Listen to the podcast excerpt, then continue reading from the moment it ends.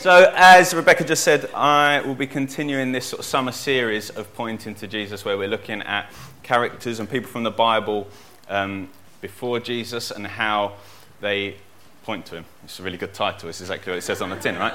Um, so, we have. Oh, look, it was working perfectly earlier, now. Next one. Okay, lovely. So, John last week spoke about John the Baptist. I'm going to be looking at Joshua. And then to come, you have Isaiah, Rahab, and Esther from three more people over the following week. So, for those of you who don't know me, I'm Peter Wood. I've been, I was born in the church. I've been here for a little over 30 years now.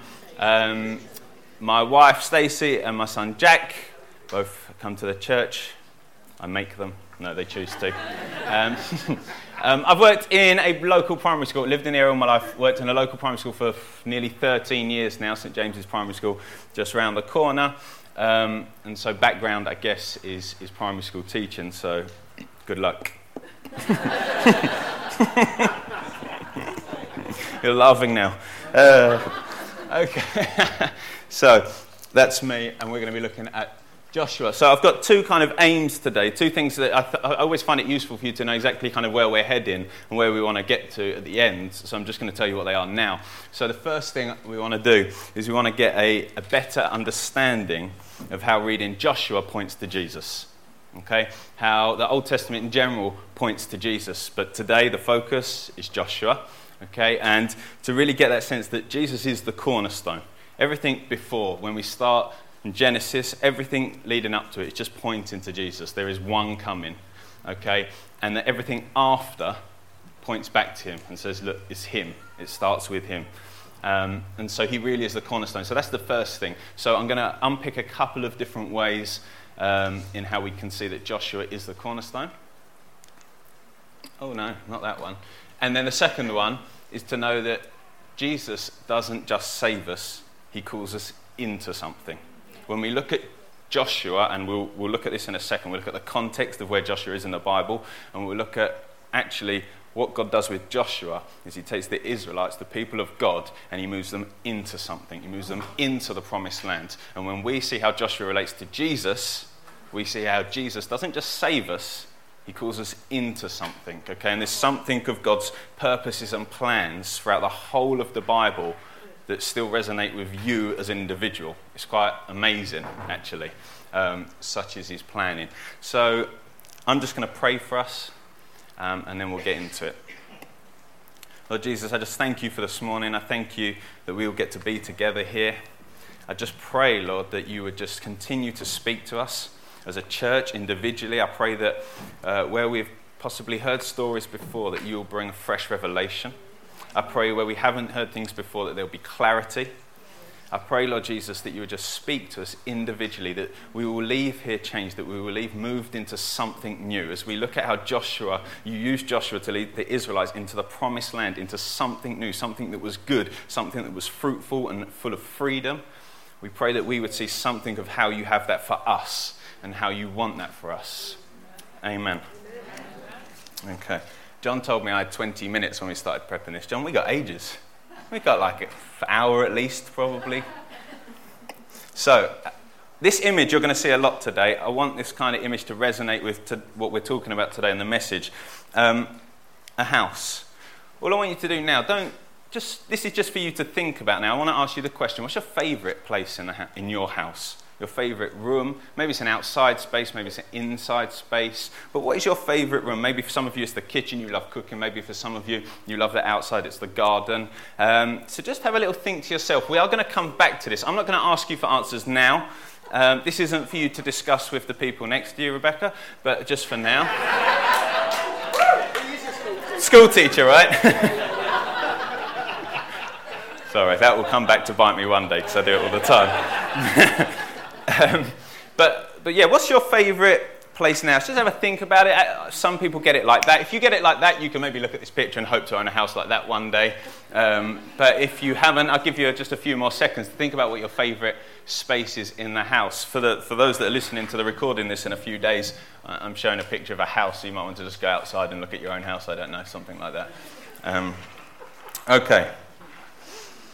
So, image of a house. It's going to come back. We're going to come back to it soon. But I'm very lucky in that on the day I get to do a preach, we have two visitors who are members, very, very precious members of City Hope Church, and I get to ask one of them to come and read the Bible reading. So if Lexis Ahmedi wants to come, we can give her a big round of applause.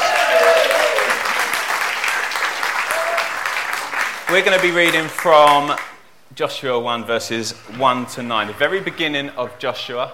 Um, and we're reading from the New Living Translation. It's up on the screen, and I'll move it along. But if you want to follow it, you can, or you can just do in your Bible. Up to you. Okay, so it's Joshua 1, verses 1 to 9. After the death of Moses, the Lord's servant, the Lord spoke to Joshua, son of Nun, Moses' assistant. He said, Moses, my servant, is dead. Therefore, the time has come for you to lead these people, the Israelites, across the Jordan River into the land I am giving them. I promise you what I promised Moses. Wherever you set foot, you will be on land I have given you from the Negev wilderness in the south to the Lebanon mountains in the north, from the Euphrates River in the east to the Mediterranean Sea in the west, including all the land of the Hittites. No one will be able to stand against you as long as you live, for I will be with you as I was with Moses. I will not fail you or abandon you. Be strong and courageous, for you are the one who will lead these people to possess all the land I swore to their ancestors I would give them. Be strong and very courageous. Be careful to obey all the instructions Moses gave you. Do not deviate from them, turning either to the right or to the left. Then you will be successful in everything you do. Study this book of instruction continually. Meditate on it day and night, so you will be sure to obey everything written in it. Only then will you prosper and succeed in all you do. This is my command be strong and courageous. Do not be afraid or discouraged, for the Lord your God is with you wherever you go. Oh, thanks. Amen. Round of applause for Lex.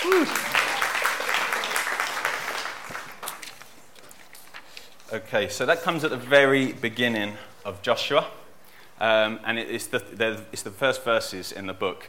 And it's God is speaking to him, and actually, what he's saying to him is, is we're moving on now there's something coming for you, something that was lost before. So, a little bit of context to this, this timeline. I'm not sure how well you can see it, so I'll do a little bit. I think this has a point on it. Oh, look at that, amazing. You'll see how much my hand is shaking.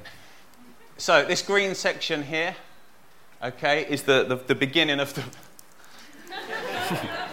the green bit is the Torah, the first five books of the Bible, okay? The books of law.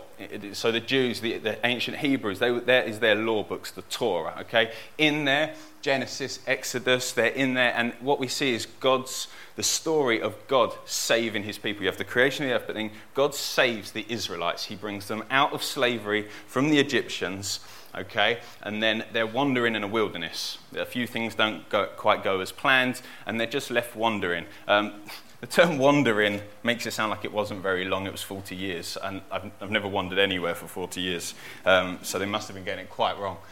So, 40 years of wandering. And where that is, is it's just here. And where we come in is this line. The line that takes us from the green to the purple is kind of bang where Joshua comes. Joshua is the sixth book in the Bible. Okay, it comes straight after the Torah the books of law. That's important for us because we understand it often um, in our sort of culture and our society. We understand it to be um, kind of like history books. Okay, there's stories in there and there's history in there. Okay, but actually, to the ancient Hebrews, it was quite different. It was part of the, the books of prophets. Joshua was kind of considered as a former prophet, and that kind of changes the way that we read it sometimes. So actually, it's not just history, but what we're reading is something that is historical. I'm not saying it isn't, but it is also something, there's something prophetic in it. There's something of there's something to come, though, still. Okay? So when we read stories in Joshua and also Ruth and Judges and things like that, actually they're speaking of something that's coming. When we read the things that happen there, there is something that's coming. Okay? And that, and that's, that changes the way that we kind of read it or can approach it sometimes. And I want us to bear that in mind today. Um, yeah, so two things. Joshua comes straight after Moses. Moses dies. Okay, and God says, It's Joshua. I want Joshua to lead. Um, and the second thing is, is a book is considered a former prophet. Okay, so there's that element of prophecy to the things that happen in Joshua. Okay, they're quite important. Just so you know, Joshua was an assistant to Moses before. Um, he, did, he was sent out by Moses several times. Not everything went perfectly for him. Um, and as we just start to look at Joshua and some of the things he did and how he points to Jesus, it's worth bearing in mind he was the guy who came after Moses. Um, there's some big shoes to fill. Moses being the guy that led the Israelites out of Egypt, out of slavery, the plagues, and Pharaoh. And, you know, most of us will be familiar with that story. Moses leads them out of that, and it's Joshua who comes in next. Um, you only have to look at people who have tried to manage Manchester United after Sir Alex Ferguson, that it's not the easiest thing to do sometimes. But in Joshua, the background, I'm not going to go into all of Joshua today, but if you go away and read Joshua, Joshua was a general, he was a leader of the army.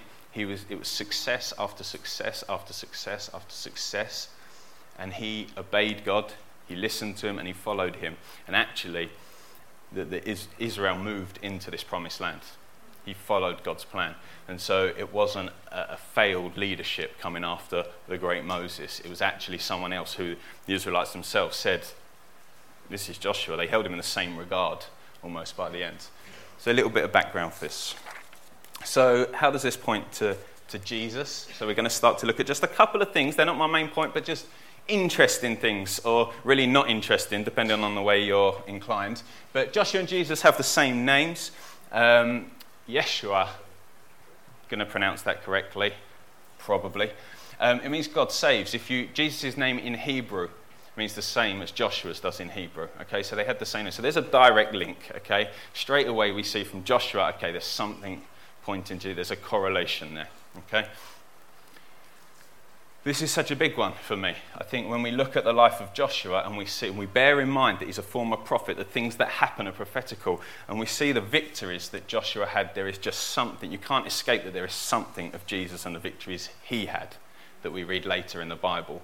Okay, a long time later in the Bible. Jericho, I've put in there in brackets. For those that aren't familiar, Jericho was a formidable city and God called them to take it down. And so the Israelites went through the River Jordan, it, it, parted for them, and they went through it on dry ground. And, and what you'll note as you read it is that Joshua just obeys God's instructions to the letter, like literally to the point where he says, None of you speak until we tell you to speak, because that's what God said.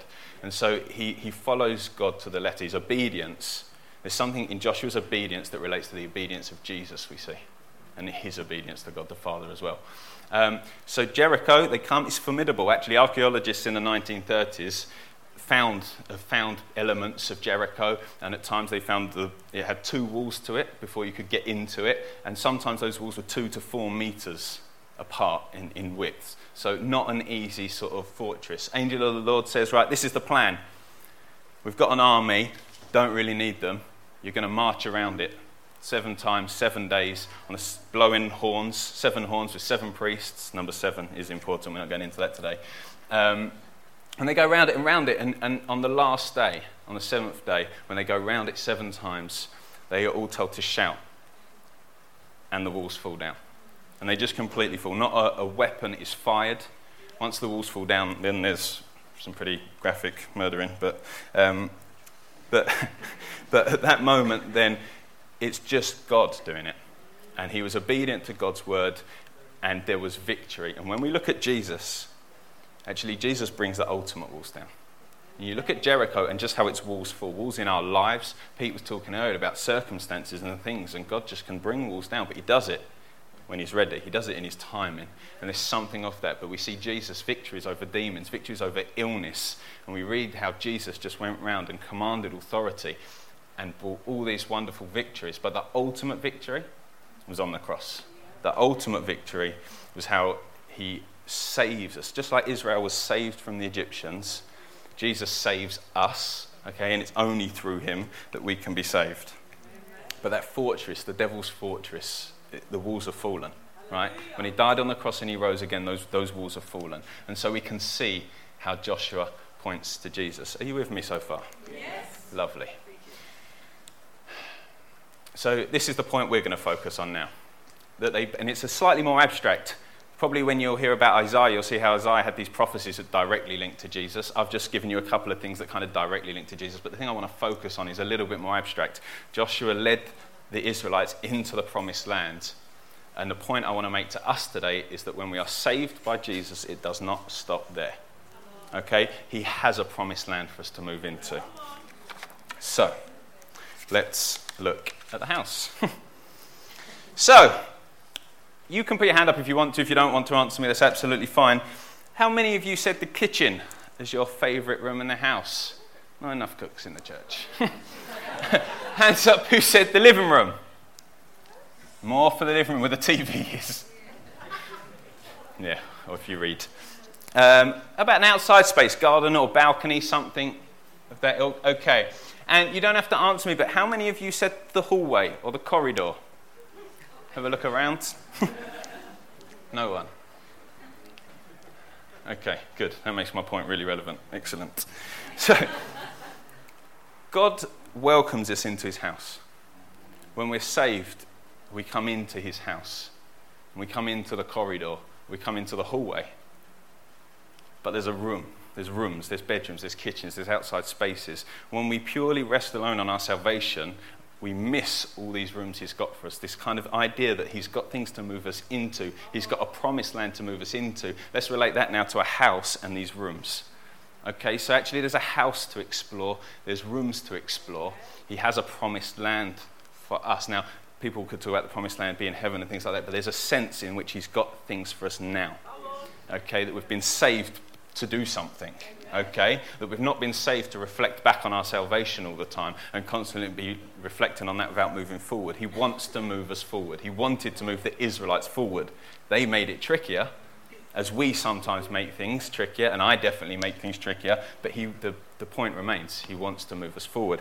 So we're going to look at this. The rooms, they could be other purposes for us, plans for us, maybe gifts he's given us that he wants us to use all these things kind of relate to this idea that he's got rooms, he's got things he wants us to grow into and move into and explore and develop and grow in. So, I've said it already and I just want to go over it again. The first five books are all about this sense of forgiveness and salvation. Okay, God's people being saved and brought out of slavery. Then we get Joshua and we see that God's desire to just keep on giving and this sense of, I want to do good to you. I want to bring fruit. I want to bring freedom and joy and peace and all those good things that we hear about. That is God's desire for us, and we see it in Joshua. We read Joshua, we see it. We see them being brought into something, we see them being victorious. Joshua's new leadership kind of brings that change. Moses passed, and Joshua came. And so Joshua kind of represents that. So I guess the question for us is what are we being moved into? Okay, Pete, you've told me that there's these rooms. Great. I come into a house, and okay, I don't want to just stay in the corridor. I don't want to just stay in the hallway. I want to move into the rooms, but how do I do that? Well, we're going to look at that in a second. But I really like this quote from Phil Moore. He says, Forgiveness is the hallway through which we enter the palace of God's salvation. It's glorious, and there's no denying that. We've been singing about it this morning. It's right we reflect on it, it's right we remember it, and we celebrate the fact we are saved. That is good but it's a means to a far more glorious end. I'll just say it again, it's a means to a far more glorious end. It just doesn't stop there. Okay? So, there it, so how does this point to Jesus in this sense? Well, when you look at Joshua, Joshua was a conqueror, he led the Israelite army. And if you get the idea that Joshua is this former prophet, then we get the idea that he's leading, but there's someone better who's coming. He led the Israelites, but there's someone who's coming who's going to lead everyone. Not just the Israelites, but Jew, Gentile, wherever you're from, whatever your circumstances, there is one coming who can save you and bring you into something. Okay? And so when we see Joshua, we see this, this promise of a better land. And so we're going to kind of look at Jesus now a little bit because I said there's these rooms, there's this house, well, how do we go and explore these rooms in the house? How do we go and grab hold of the things God's got for us? Well, actually, for us, we read Joshua and we see how it reflects to Jesus. So let's look at Jesus. Okay, Jesus is the one who saves us. Jesus is the one who has plans for us, who has purposes for us. So what does Jesus say? Well, Jesus says, Follow me. We're called to follow him. It's, an, it's a verb, teacher time again. Not the most complicated teaching I've ever done, I hope, but it's a verb. Right? It's, it's, it's an action, it's a doing word. You've got to do something. To follow someone requires us to do something. Okay? We've got to step in something. David Pawson, who many of you have probably heard of David Pawson, he says Christians are not just saved from something, they are saved to something. Again, just reiterating that point, it doesn't just stop with salvation. There's a plan after, and the plan. Adam and Colt. You're welcome. There's a, there's a plan afterwards, okay, to go into something. So you're called to be a part of a family. You heard it. Rebecca said it earlier today. It was really it was good to hear her say it, that we're called into a family of churches. We're called into a family here. We're called into to be heirs and sons and daughters. Okay? But Jesus calls us into something. We're taken from it, great, amazing, brilliant, but we're brought into it. The Israelites were taken from slavery, they were taken from it. then with Joshua, they were brought into something that was even better and, and bore fruit. So, what does Jesus say? He says, follow him. So, I just want to give a couple of examples to help make this practical. How do I follow Jesus? What do I do? Okay. Well, he says it a lot in John 10, verse 27, and it goes on a little bit onto 30. But he says, My sheep listen to my voice, I know them, and they follow me. And then he goes on to talk about how he looks after them. Matthew 4, verse 19, Jesus called out to them, Come, follow me, and I will show you how to fish for people. That's when he called some of the disciples, okay? Luke 6, verse 47 I will show you what it is like when someone comes to me, listens to my teaching, and then follows it. So, several times we hear Jesus just say, Follow me. And in two of those examples I gave you, the first thing he says is listen and then follow. So, I thought I'd give a little bit of an example into the importance of following and how it's useful to follow it and what can hinder us from following as well. So, can I have Zara and Kath King up? Big round of applause for Zara and Kath King as well. Okay, so really simple. So, Kath's going to walk around and Zara's going to follow her.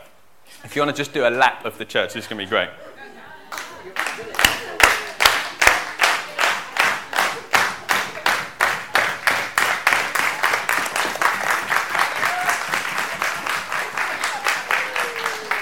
Brilliant.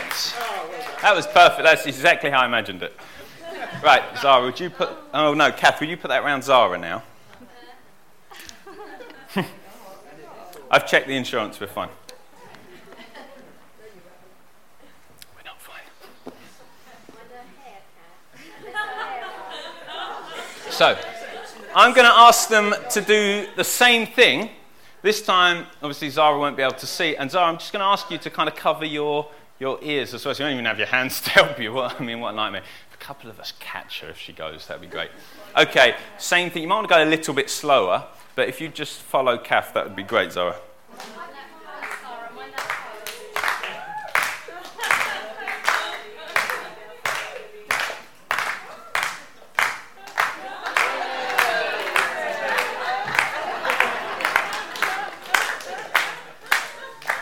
She's actually doing very, very well. She's cheating.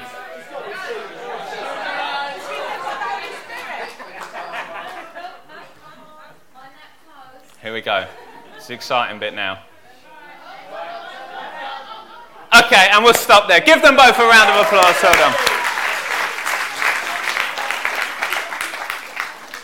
Lovely. You can keep the tie to the end of the service. Okay, a little bit of an obvious point, but actually, Jesus tells us to follow him. It's really hard to follow someone when you're not looking and listening to them. The point of the illustration is that you must be looking, you must be listening in order to follow someone. So, if we want to move into new rooms, if we want to move into new things that God has for us, in, into the promises He has for us and the fruit He has for us, actually, we're called to follow Him. So, what do we need to do? We need to look and we need to listen to Him. And that's what Jesus says. That's what he says. He says to them, He says, Listen to my voice. Uh, so he says, My sheep listen to my voice. I know them, and they follow me. And he says, I will show you what it is like when someone comes to me, listens to my teaching, and then follows it. Okay, so it's that idea that we're, we're looking. And we, where do we find out about Jesus? Within the Bible. Okay, so these instructions, this is verse 7, 8, and 9 again of Joshua 1. But actually, they're really relevant to us too. Okay, we see that it's important to look and listen in order to follow Jesus. But where do we find this success that's mentioned in here? Well, we find it by obeying him and follow his instructions. Here it says, study this book of instruction carefully. We've got to be reading the Bible. From my own personal experiences, and as Pete explained, life can be pretty up and down. Life can at times be pretty uneven, and you feel like you're sinking. And even people, you can't fully rely on people. We're all prone to mistakes, right? We all, no one here is perfect. And so we need to look at Jesus. We need to look at what he says because the Bible will hold firm. That when your circumstances shift and change, and when everything feels like it's upside down, the Bible is still there. I've never ever been in a situation where the Bible now has different words. The words are staying the same. Our context, our situation can change dramatically, for better or for worse. But the Bible stays the same, and the promises of God stay the same.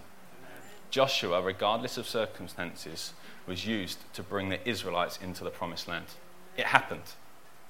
God made it happen because he wants it to happen for us. And the Israelites got caught up in all their things going on, and it delayed things. But God says, I want, I've got plans, I've got purposes. I'm calling you into something. So, yeah, I know. I know that you've been a Christian for years and years and years. I've got plans and purposes. Or I don't feel strong enough. I don't know how to do that. That's not really me. God says, I've got plans and purposes for you individually, as a church, but individually as well. And so we need to be reading our Bible, we need to be seeing what Jesus did, what Jesus says, and then we need to be following it. It says, meditate on it day and night. Just another example of, uh, uh, from personal experience, a daily prayer of mine. Holy Spirit, what are you moving me into today? What have you got for me today? I want something today. Very rarely does it happen in one big moment at a church meeting, but actually God just chips away at us day by day. And we just that daily prayer God, what are you moving me into today? What am I stepping into? What's the step today? What's the step? And after a year, you look, you've gone a long way. And I think God calls us to something of that. There's that daily meditate on it day and night so you'll be sure to obey everything written in it. We've got to be meditating on His word. We've got to be seeing what Jesus is saying, what He's doing, and we've got to follow Him into it. And then we've got these rooms to go and explore. Examples of people. Look at Peter. The Apostle Peter just denied Jesus. And then just a few chapters later, we read in Acts how he's just preaching the gospel. He's standing in front of people who just don't want him around. And he's just so bold and proclaiming. God turns someone or something of nothing into just into leaders, into servers, into those that can care. You know, you looking around this room, all of us, we're called into different things, but actually, God has plans and purposes for us, and we want to step into them. Amen? Amen.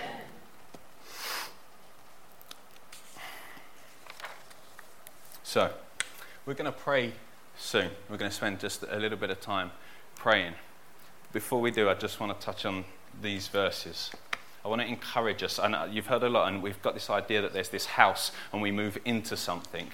But this is from 2 Timothy 1, verse 6 and 7, and it's Paul writing to Timothy. So, Paul, as in the Apostle Paul, writing in the New Testament after Jesus now. And he says to him, he says, This is why I remind you to fan into flames the spiritual gift God gave you when I laid hands on you. For God has not given us a spirit of fear and timidity, but of power, love, and self discipline. When we move into the different rooms, when we move into the things God has for us, whatever they may be, and chances are they're going to be things you're already involved in somehow. Whether it's at work, whether it's in your everyday life, those things will happen. But the background on Timothy I love. In Corinthians, we hear Paul say to the Corinthians, Don't intimidate Timothy, don't scare him. So we kind of got this timid character, a character who wasn't particularly like, he wasn't your natural kind of walk into a room and everyone kind of went, Wow, Timothy's there, let's go and talk to him. You know, don't scare Timothy.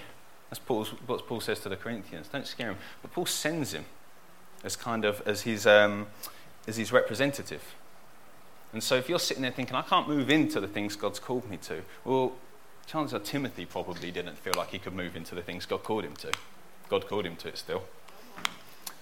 Or just think how Timothy felt being the understudy to Paul. This is Paul, right? You know, like you imagine, we've got Paul visiting this morning. Oh, great, church in home. We couldn't make it. Timothy's come instead. Great. Brilliant. You know, a little bit of a. Like when you go to a matinee and it's kind of like you've got the understudies, but really you wanted to see the stars. You know, I wonder if Timothy lived with that. He knew who Paul, was, like Paul, right? I'm, you know, I'm stepping in for Paul. Oh, okay, fine. You know, he was young, well, 40.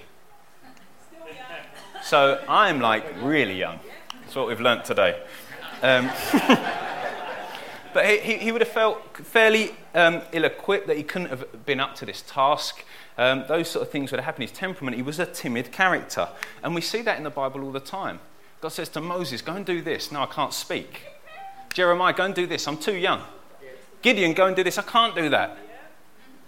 So God hasn't, He's heard it before, right? And He's overcome it before. So when we come to God and go, God, I can't do that. I can't move into that thing. I know they all said that. Read the Bible. They all said that, most of them. And he, they still were brought into, into things because they listened and they followed and they obeyed Him.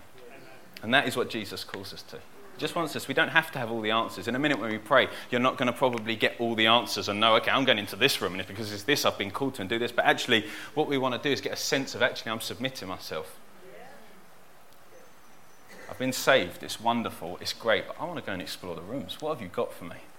What have you got for me, God? And we need to just hear it and move into it. Paul says about Timothy, I have no one like him. I have no one like him, is what Paul says about him. And so our own insecurities, our own fears, and, and, and our own age and things like that. You know, if you've been a Christian 80 years, this is relevant to you still. If you've been a Christian for just a year, this is relevant to you still. If you're not a Christian yet, this is relevant to you because Jesus wants to welcome you into the house. And so, whatever walk we're in, this is relevant to us because our circumstances, we've heard earlier from Pete, they change. So, God still has things to teach us, He still has things to move us into. Joshua was 80 when he came to lead the Israelites, he was 80 years old. So the challenge for us is what we're we moving into? So we've got a little over five minutes, and I'm going to ask Paul to come up and play, but we're just going to spend a little bit of time reflecting on this. So there's a few different responses we can have. For some of us, it might be that actually, do you know what? I'm not a Christian. I'm hearing you talk about Jesus and things like this, and I, this hasn't been a, a gospel preach by any stretch of the imagination. But if there are people that you know, people you are close to, and things are just starting to turn a little bit, and you're thinking, I, I kind of get it. It sounds good. I want to move into something. I want to move into goodness and, and fruit and the things that, that God has for me. But you're not sure how. Then find someone that you know. Come and find one of the leaders at the church, or Rebecca here, or myself, or come and talk to someone. If you are a Christian and you actually think, actually, do you know what? I, I feel like a bit of a hallway Christian right now. I feel like I just I haven't moved into anything. Or maybe I've moved into rooms and I've kind of gone back to the hallway because it was just a little bit comfier. But actually, the house is wonderful. The rooms are glorious, they're magnificent, right? And it's, he wants to move us into them. So we can respond in that way. Maybe that we've gone to rooms and actually you're just hungry, right? Like, what other rooms? Oh, more rooms. Yeah, I love these six rooms, but this is a mansion, right? Or a castle. I want to move into to bigger rooms. I want to move into other rooms. So maybe that's our response. God, what are you bringing me into? What's the promise land? What's the promises you have for me? What are the gifts you've given me that I want to grow in? And then the last one is to maybe develop that daily prayer when we heard, meditate on it day and night. To develop that sense of, I'm just, what have you got for me today? The next day, what have you got for me today? Actually, this circumstance, I could respond in this way, but God, you're calling me to respond in a different way. And just see how God just chips away and changes us. But He moves us into something new. So, in terms of practicalities of this, I'm just going to ask Paul to play. We've got five minutes or so.